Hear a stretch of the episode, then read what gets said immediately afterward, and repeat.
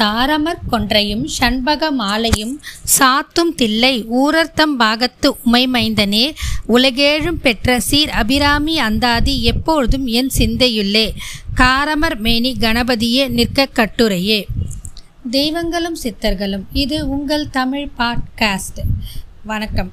இன்னைக்கு நம்ம திருத்தலங்கள் வரிசையில் முப்பெரும் தேவியர் வழிபட்ட அன்னையை பற்றி தான் பார்க்க போகிறோம் முப்பெரும் தேவியர் வழிபட்ட அன்னை ஆதி பராசக்தியே அந்த அம்மா எங்கே இருக்கிறாங்கன்னா சுசீந்திரத்தில் முன்னுத்தித்த நங்கை என்ற பெயரில் அம்மனாக அருள் புரிகிறாங்க இது குறித்து விரிவாக பார்க்கலாம். மகிஷாசுரன் என்ற அசுரன் பிரம்மாவை நோக்கி தவம் இருந்தான். பின்னர் பிரம்மனிடம் இருந்து ஒரு பெண்ணால் மட்டுமே தனக்கு மரணம் நிகழ வேண்டும் என்றும் வரம் பெற்றான். பெண்கள் பலம் இல்லாதவர்கள் என்பது அவன் கருத்து. அந்த கருத்தால் தனக்கு அழிவே இல்லை என்று முடிவுக்கு வந்தான். அதன் காரணமாக அவன் கர்வத்தில் திரிந்தான். மேலும் அந்த கர்வத்தின் காரணமாக தேவர்களையும் முனிவர்களையும் அவன் பாடாத பாடுபடுத்தி துன்புறுத்தினான்.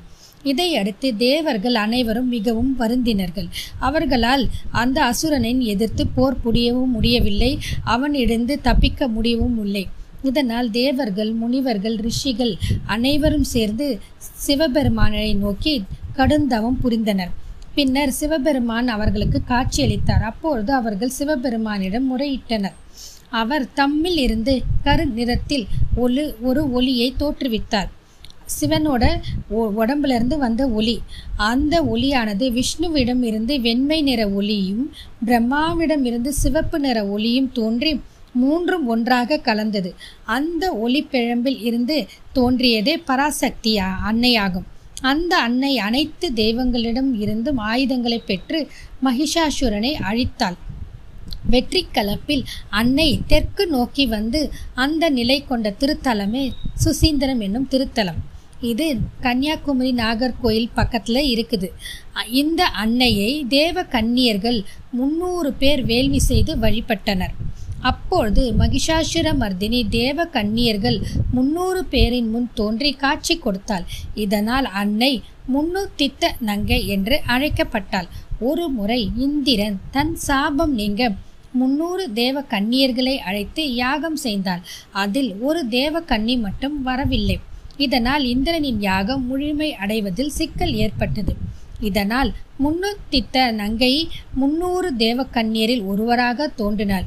வேள்வி நிறைவு பெற்றது. இந்திரனின் சாபமும் நீங்கியது. இந்த நிகழ்வால் அன்னையை முன்னூற்றி நங்கை அம்மன் என்றும் அழைப்பார்கள். ஒரு முறை அனுசியை தேவியால் முப்பெரும் தேவர்களும் குழந்தைகளாக மாற்றப்பட்டனர். அவர்கள் மீண்டும் சுய உருவு பெற வைக்க பராசக்தி யானவள் பார்வதி லக்ஷ்மி சரஸ்வதி ஆகிய மூவரும் முன் தந்த நங்கை அம்மனை வழிபட்டனர். முப்பெரும் தேவியர்கள் வழிபட்ட ஆதி பராசக்தியே சுசீந்திரத்தில் முன்னுத்தித்த நங்கை என்றும் அம்மனாக அருள் புரிகிறாள். ஐம்பத்தி ஓரு சக்தி பீட தலங்களில் அம்பிகையின் மேல் பல்வரிசை விழுந்த பிறகு பீடமாக போற்றப்படுகிறது. இதை சுசி பீடம் என்றும் கூறுவார்கள். ஆலயத்தில் சுமுகியும் சுந்தரியும் துவார பாலகைகளாக அருள் புரிகிறார்கள். கருவறையில் முன்னுத்தித்த நங்கை அம்மன் அருள் புரிகிறார். பத்து திருக்கரங்களுடன் சூலம் கட்கம் கதை கேடையும் தாங்கி அபய வரத முத்திரைகளுடன் ஒரு காலை மடக்கி இன்னொரு காலின் கீழ் மகிஷனை இருக்க சூலாயுதத்துடன் திருக்காட்சி தருகிறாள்.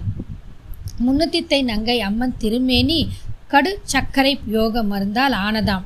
கடுச்சக்கரை யோக மருந்து என்பது செம்மண் குந்திரிக்கம் குழுக்குழு சர்க்கரை கொம்பு அரக்கு செஞ்சியம் பசு நெய் எள் எண்ணெய் மற்றும் பலவித மூலிகை சாறுகள் கொண்டு மொத்தம் எட்டு பொருட்களால் ஆனது. எனவே இங்கு அம்மனுக்கு நித்திய அபிஷேகம் கிடையாது. மாறாக அம்பாள் முன் உள்ள மகாமேரு ஸ்ரீ சக்கரத்தை பத்ரகாளியாக ஆவாகனம் செய்து அதற்கே அபிஷேகம் நடைபெறுகிறது. சுசீந்திரம் தானுமாலி சுவாமி திருக்கோயில் தெப்பக்குளக்கரையில் வடக்கில் முன்னுத்தித்த நங்கையம்மன் திருக்கோயில் அமைந்துள்ளது. நாகர்கோயில் ரயில் நிலையத்திலிருந்து நான்கு கிலோமீட்டர் தூரத்தில் கன்னியாகுமரி செல்லும் வழிப்பாதையில் சுசீந்திரம் கோவில் அமைந்துள்ளது. இந்த கோவிலில் மேலும் சுசீந்திரத்தில் தானுமாலிய சுவாமி அனுமன் ஆகியோரும் பிரசித்தி பற்றி விளங்கினார்கள். இதன் காரணமாக தங்களுக்கு எப்பொழுதும் வாய்ப்பு கிடைத்தால் சுசீந்திரம் சென்று முன்னுத்தித்த அம்மனை வழிபட்டு பல நலன்களை பெற வேண்டுகிறேன். நன்றி வணக்கம். வாழ்க வளமுடன்.